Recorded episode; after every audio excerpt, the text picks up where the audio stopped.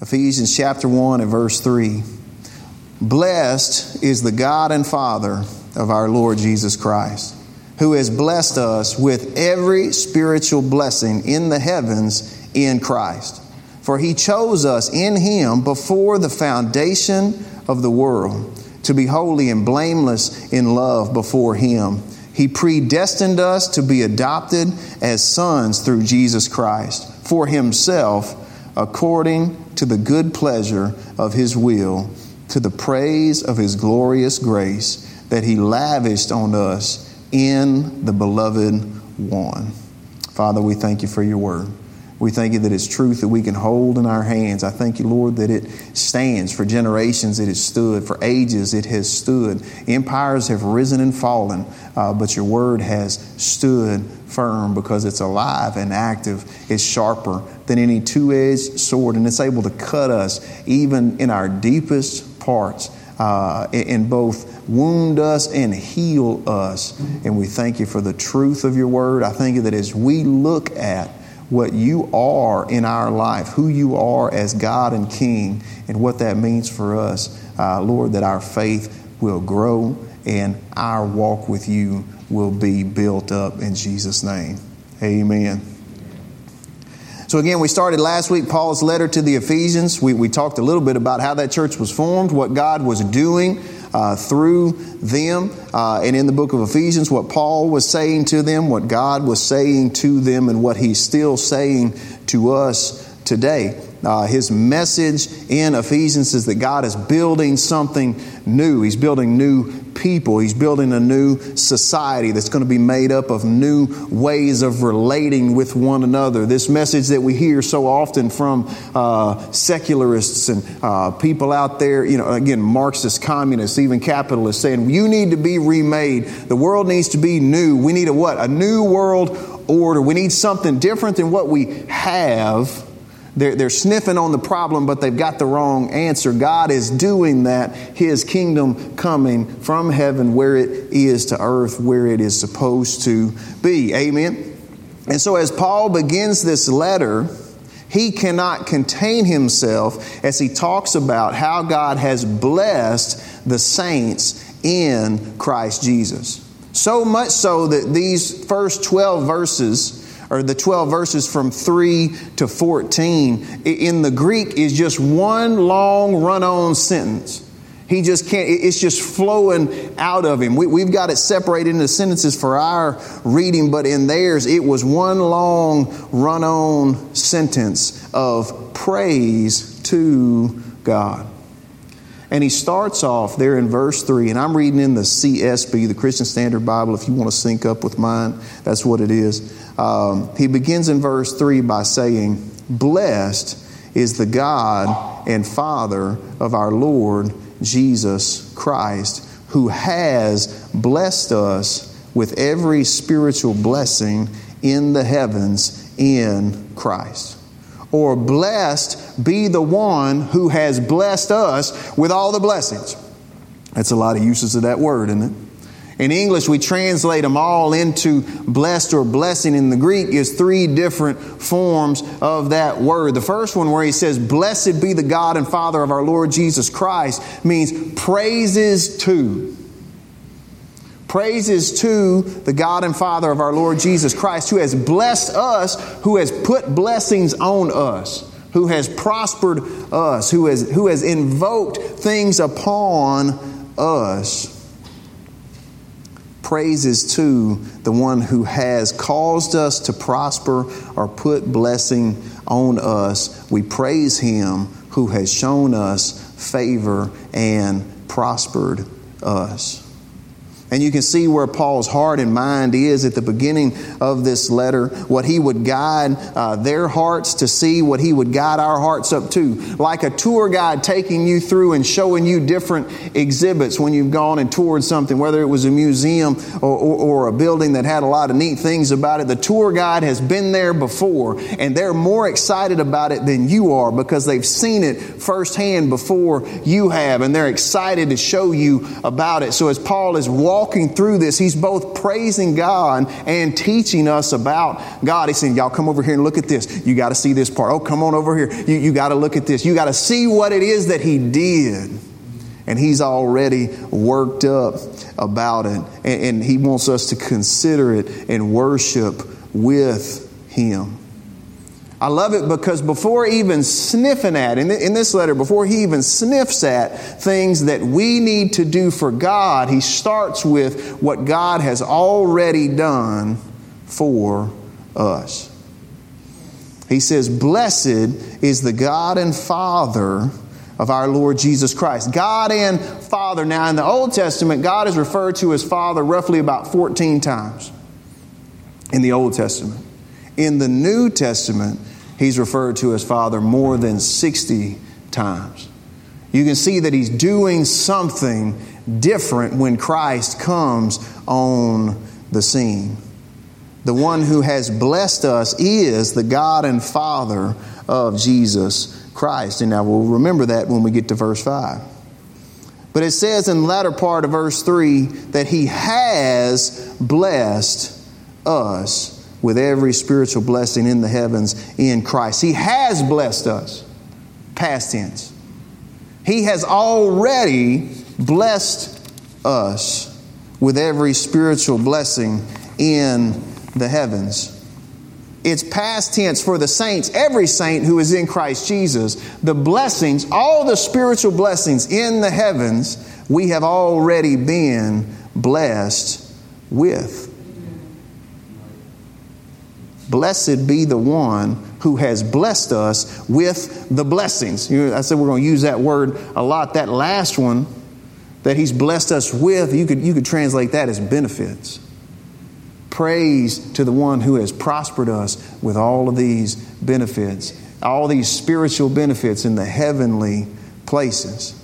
And we see a principle here at work that you'll see uh, throughout the whole scripture is that every blessing originates from God the Father, is mediated or accomplished by the Son, and applied to the lives of believers by the Spirit. Blessed be the God and Father of our Lord Jesus Christ, who has blessed us with all the spiritual blessings in the heavens. He has blessed us. Did you, did you know that you don't have to manipulate our God to bless you? You don't have to trick him into blessing you. He's not like the gods that you would read about in the Greek and the Roman mythology where you had to get one over on them. You had to get leverage on them in order for them to bless you. Our God does not have to be manipulated to bless. In the book of Genesis, it said, male and female, He created them. And he what? He blessed them before they had done anything, good or bad, and knowing they would do bad. What did he do? He blessed them. He didn't have to. By our logic, he, he shouldn't have, right? By our logic and our thinking, he shouldn't have because there was no merit, but he did. And that's what you'll see over and over as we read just these few verses here in Ephesians that our God wants to bless, and He does so by grace through Jesus Christ. And when we're thinking on blessings, we get overwhelmed with the blessings in the Old Testament. A lot of blessings talked about in the Old Testament. I'm going to give you this land. I'm going to give you this city. I'm going to give you this big family. I'm going to, I'm going to prosper you. We're going to build a society. Here, it's going to be a city set up on a hill. You see all these blessings in the Old Testament. And those blessings are great and they're earthly. And Jesus said that those earthly blessings, what happens? Thieves break in and steal. and moths and rust destroy. What you treasured 20 years ago, you probably don't even have now. You sold it in the yard sale already. What did he say? Store up your treasures in heaven, where thieves can't break in and steal, and moth and rust can't destroy. The earthly blessings, they're good, but y'all got to hear about these heavenly blessings where the thief can't come and where the moth and the rust have no effect. And you'll see more about that as we go through when he's talking about the blessings in the heavens or in the heavenlies. More about that as we go through Ephesians. It says, He has blessed us with all of it. All of them. All of it in Christ Jesus. The saints in the Old Testament, they were blessed, right? We talk about them being blessed. Abraham, blessed, had position, power. We just see them. We've gone through all of their names. We've gone through all the stories as we went through Hebrews 11. We saw how they were blessed, but the other thing we saw in Hebrews 11 that even though they had things that we want, they had things that if we had, you know, you have that question, that icebreaker question. You know, if you found a lamp and there was a genie in it and it gave you one wish, what would you wish for? You know, we think through all the things. Oh, would it be this? Oh, would it be this? And it's usually the blessings that they had. It's usually the things here, isn't it? But Hebrews 11 told us that all of them, all the blessed ones in the Old Testament, they died in faith, having not yet received the promise. Having not yet received what was out there in front of them. Said they looked at it, they saw it afar off, they waved to it. And they desired a better place. What kind of place did they desire? A heavenly one. They desired a place in the heavens. And so you'll see this contrast with the Old Testament saints and what we're blessed with in the New Testament. It said the saints in the New Testament are blessed with property and position and power in the heavens. What they were looking towards. We can walk in what they died in faith believing for. And we can still have the former. We can still be blessed. We still have blessings here on this earth, but never discount the greater that we have available to us in Christ. You see that in, again, the latter part of verse 3 every spiritual blessing in the heavens in Christ. This is the kingdom of God. This is the kingdom of heaven. This is what Jesus came preaching and teaching about. This is the reason that he died on the cross. This is the reason that he rose from the grave. This is the reason that he ascended on high to the right hand of the Father. It's the reason he sent the Holy Spirit. He has blessed us with all of these blessings. How was he able to accomplish that? How did that come about? Well, he tells us in verse 4 through 6.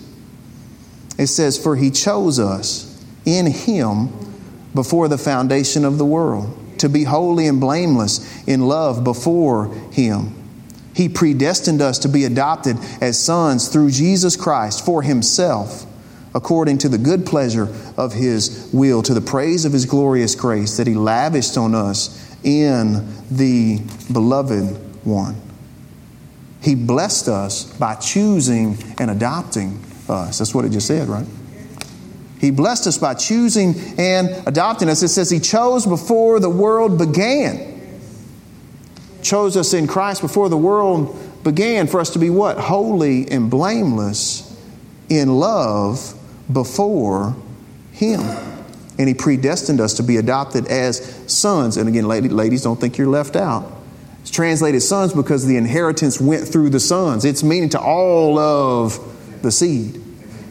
So you can say sons and daughters, that's fine. Predestined us to be adopted. But, but for us to be holy and blameless before Him, that don't really sound like us, does it? Do y'all know you? Do you think of yourself, in yourself, as holy and blameless? We weren't in ourselves holy or blameless, were we? I had a lot of blame even by the time I was pretty little.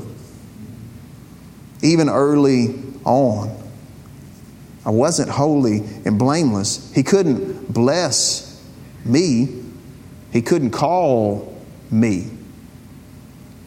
It said, He blessed us with all of those blessings. How? In Christ. He chose us in Him before the foundation of the world. So before anything that was made was made, when the earth was without form and void, and darkness covered the face of the deep, he knew that his creation, which included mankind and included us, because he, he knows ahead of time, right? That's the thing about God. He knows ahead of time. He knew that He would create us, create us with a free will. Because without the ability to freely disobey, we can't freely obey. Without the ability to freely despise, we can't freely love. And he knew that we would know, what does it say in, in Genesis? They now know good and evil. Which meant what? They're not innocent anymore. That they wouldn't be innocent before him. Before he created anything, he put in place a plan of redemption for us to be holy, which we weren't, and blameless, which we weren't. And he did this by choosing Christ, who is holy. And he is blameless. That's why it says he chose us in Christ. The Father chose before the foundations of the world, chose you in Christ to be holy and blameless before him. He chose before. He, you'll see that word. You see predestined. And there can be so much drama around those words. So much drama for so many years. I'm like, Lord, there's so much drama around these words. But then I'm looking at it and I, I said, He chose Christ. And in choosing Christ, He chose all that would choose Christ. Do you see that? And that includes you, and that includes me. He chose Christ. And in making Christ available to us, He chose all who would choose Christ. Because how will I stand? That's what I decide in my life. That's what that's my answer for life and death, how will I stand? Is it on my own righteousness and my own holiness and my own works? Or is it on the holiness and righteousness and works of Christ? That's how will I stand. How will I stand before God? Either on my own or in Christ. Those are your two options. Option A is not going to go well because you're not holy and you're not blameless, but Christ is, and in Him, he chose you to be holy and blameless. When I choose Christ, His righteousness, His holiness, when I'm in Christ, I too, and this part will really cook your noodle, I too am righteous and holy and blameless. And watch this it's retroactive. It goes forward and it goes backwards. It goes all the way back to the beginning. So when he says he predestined you to be adopted in Christ, he doesn't just pick you up right now. He puts you in the family like you were always there, like you never left, as if we were always sons and daughters, holy and blameless. Again, look at, look at verse 5. He predestined us to be adopted as sons through Jesus Christ for Himself, according to the good pleasure of His will. He predestined us to be adopted through Jesus Christ as His family. The Father predetermined, decided beforehand, and committed in advance to adopt us in Christ Jesus. Jesus Christ, the promised child the beloved Son, the only begotten, the unique one.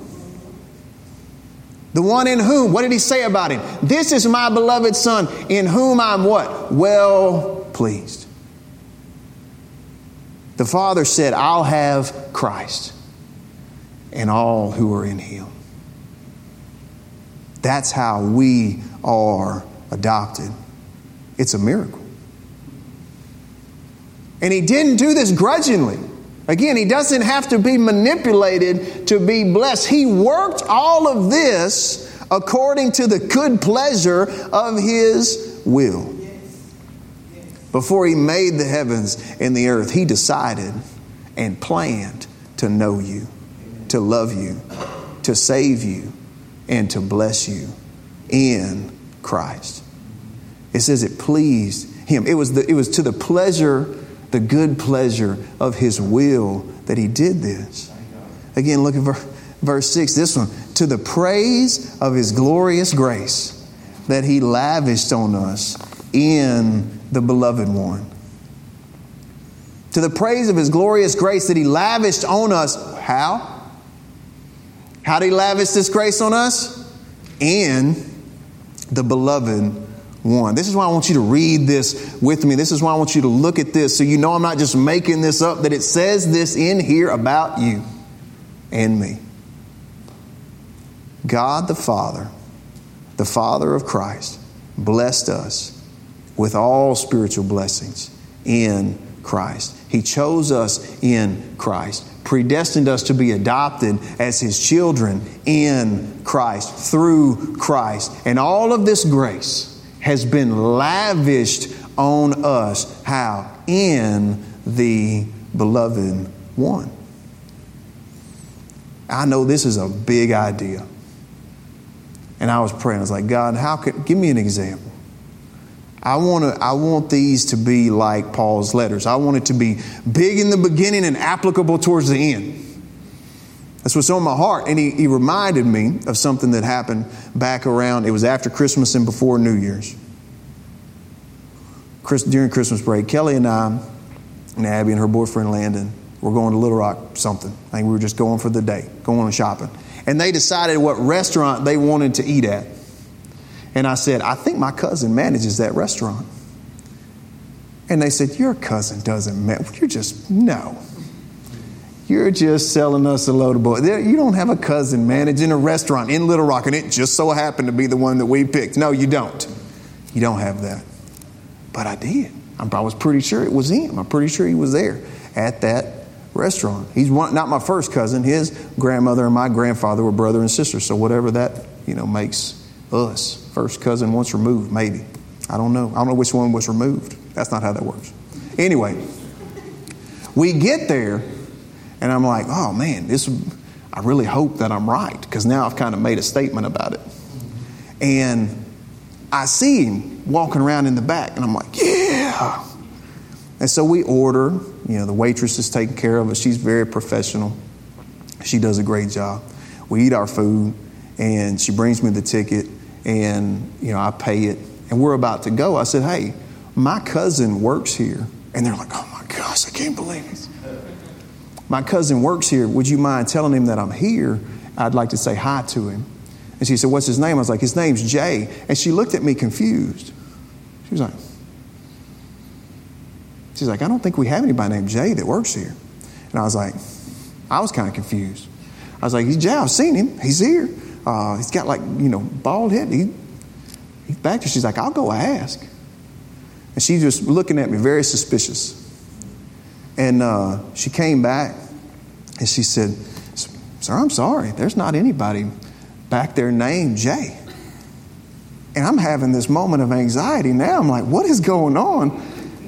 And then I, I remembered, I was like, ah, we call him Jay because he had the same name as his daddy. So, you know, a lot of times when the son has the same name as the daddy, one of them gets changed, right? We call him something else. I said, what about Jerry? And she said, oh my gosh, you're Jerry's cousin. I mean, see, like I fell on this, she fell on me. She's like, you should have, and she should, she said, you should have said something before you paid for your food. Let me go get him. And so what happened? You see that just the difference there. All of a sudden, she who was, you know, nice to me, polite to me, but very formal with me, all of a sudden, there's a relationship there between her and I because there's a relationship between me and him. You see that? She really liked him. She thought an awful lot of him. And all I said was that I'm with him. I'm associated with him. So she brought me in at a level of friendship all of a sudden and, familiarity that I wasn't due to have based on who I was or what I had done. I hadn't done anything to know her. I can't even tell you her name right now. But her, her, her wall of formality came down, and all of a sudden we were friends because I was connected to him. And did you notice what she said? She said, You should have said something before you paid that bill. And I was like, Well, that's not why I'm bringing up his name. I'll pay my bill. Now, next time I'm going to be sure and bring it up earlier, but this time.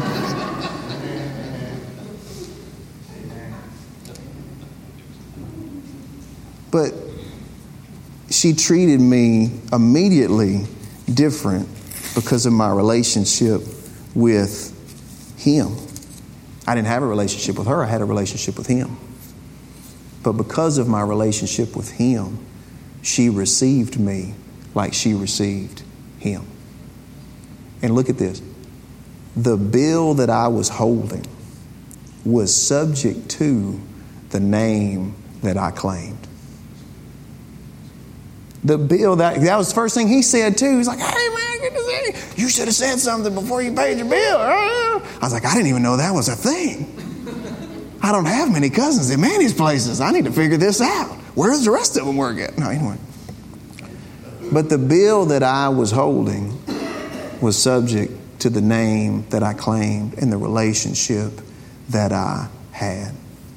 There was going to be things lavished on me that I didn't deserve because of the time that he had spent there, because of the position that he held there, because of who he was and because of what he had done. And again, I didn't do anything to bring that about. We just happened to be kin. It, it was just a, a grace. I didn't, I didn't do anything to accomplish that. We just were. And I think about that when I think about being in Christ, because that's just a simple earthly example. But man, you can see the similarity, can't you? That you can go before God Almighty, the Father, who you have, listen, on your own, on my own, have no right to be in front of, have no right to receive anything but judgment and wrath. But you come before Him in Christ. You come before Him in Christ. It says, in Christ, He's blessed us with all the spiritual blessings in the heavens, all the things He's lavished on us in the beloved one, that He chose us in Christ. He predestined us to be adopted in Christ. All of a sudden, I have a relationship with the Father that I don't deserve because I have a relationship with the Son that I didn't do any of my own works to bring about. And what you'll see as we go through this and what you saw in Acts is that even the spirits were responding to Paul. Why? Because of Jesus. He was able to walk into Ephesus and say, I don't know if y'all know this or not, but my brother manages this place. Right? My brother's in charge here. My older brother, he's in charge here. You have to answer to him the principalities, the powers, the rulers of darkness of this age. They didn't, care, didn't have to answer to Paul, but guess what? Paul's not standing on his own, he's in Christ Jesus. In the bill that we hold, the one that we're subject to, which is what our, our death, the end of our life, that we can't do anything about, we can hold it off as long as we can. But it doesn't look like any of us getting out of here alive, right? We have to have an answer. We got a bill that has to be paid, and it's more than what we can pay. But just like in that restaurant, the bill that we hold is subject to the name that we claim. It's like, because that's what it was. She was like, This is your bill. This is what you owe for all your enchiladas, all your cheese everything that you ate. This is what you owe. But all of a sudden, when I claimed his name, what I owed would have been reduced. The bill that we owe is subject to the name that we claim. How much has been lavished on us in the beloved one that we don't even realize yet. When was the last time that you thought about it? When was the last time you took just a few minutes and got your mind off of those earthly blessings and just thought about everything that He has already done for you in Christ? He is loved by the Father. The Father is well pleased by Him. And in Christ, I have access to that relationship with the Father because of my relationship with Christ. Again, I get to choose. I'm almost done. Whose righteousness and holiness am I standing in? Is it my own? Or is it His? My own is not the answer. Scripture says my righteousness is nothing before Him. That I can't go back and undo all the wrongs that I've done, that I can't cover them on my own. But what I can do, He's given me the ability to claim Jesus. To call on Jesus. That, that's what it is. When we call on Him, we're saying, I can't stand on my own merits. I can't stand my own holiness. I can't stand on my own righteousness, and I need to be able to stand. I see you with your arms out. I hear about that cross where you said, If anyone is all, all you who are weary and heavy laden, come unto me, and I will give you rest. And I'm taking you at your word that what you said you can do, you can do. And then His name gets us in front of the Father. And again, it's not on us. We'll get to verse 7 next week. In Him we have redemption through His blood, the forgiveness of our trespasses, according to what? The riches of His grace, that He richly poured out on us with all wisdom and understanding. He knew what He was doing, He knew the work that needed to be done. He knew us from top to bottom. He knew everything you still hadn't even yet done wrong. He knew all the wrongs you've yet to do. And He poured out and lavished His grace on you. And He said, All we have to do is cry Jesus. I was listening to a song yesterday. It said, Now I'm alive to tell the story of how I've overcome. It's His goodness and mercy and the power of His blood.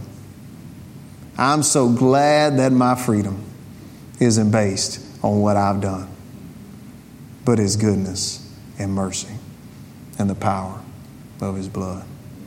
Amen. Let's pray. Father, we thank you. Lord, we praise you along with Paul as we read this and we think on that you have blessed us with every spiritual blessing in the heavens in Christ Jesus. That you chose us in Christ before the foundation of the world, that you predestined us to be adopted as sons and daughters in Christ. And you didn't do this grudgingly. We didn't have to manipulate you into doing it, but it was according to the good pleasure of your will. and the praise of your glorious grace that you've lavished on us in the beloved one. We thank you for Jesus. We thank you that we can call on his name in all of the bills. Everything that we owe is subject to that name that we claim because we hold bills that we couldn't pay. Not even if we wanted to, not even if we tried, not even if we had a thousand years to live, could we pay that bill because we started out sinful and we couldn't make ourselves sinless. But you sent us a sinless Savior who for us bled and died, who went to the very bottom, the pit of what we are most afraid of, death itself, and came back victorious, rose from the dead, and ascended to a position of authority in the heavenlies. Colossians tells us we are already seated there with Him. Father, I thank you that we'll have a greater understanding and awareness by faith of who we are in Christ. That our brother manages this place. When we look at this world and we see it in the shape that it's in, we see the things that are going on that grieve your heart, I thank you that we can start in our little corner of it and do what you've called us to do. To stand in that righteousness and holiness. It's not our own. And to preach the hope and the goodness of Jesus Christ. To shine a light into the darkness. Knowing that it's only you that brings about this new world that we all know that we need. Oh, we thank you so much. Thank you for Jesus. Lord, as we get ready to go, I thank you that we'll leave here today in peace and unity with one another. Lord, all those who are out from us, whether they're weak in their body, heal them and strengthen them. If they're away from us traveling, bring them safely back to us, encouraged and refreshed. And Lord, if, if they're working today, I thank you that they do so as unto you. And Father, for all those who just today just couldn't, I thank you that you can. That you're able to minister to them right where they are. Right where they are. And bring them back to the fellowship. I thank you for what you're doing in our community. I thank you that as we look to you, the author and the finisher of our faith, we won't grow weary in doing good, but we'll see a harvest when we don't lose heart. Thank you for all these blessings, both that we enjoy earthly and all the things you've blessed us, the spiritual blessings in the heavenlies. We say thank you. In Jesus' name, amen.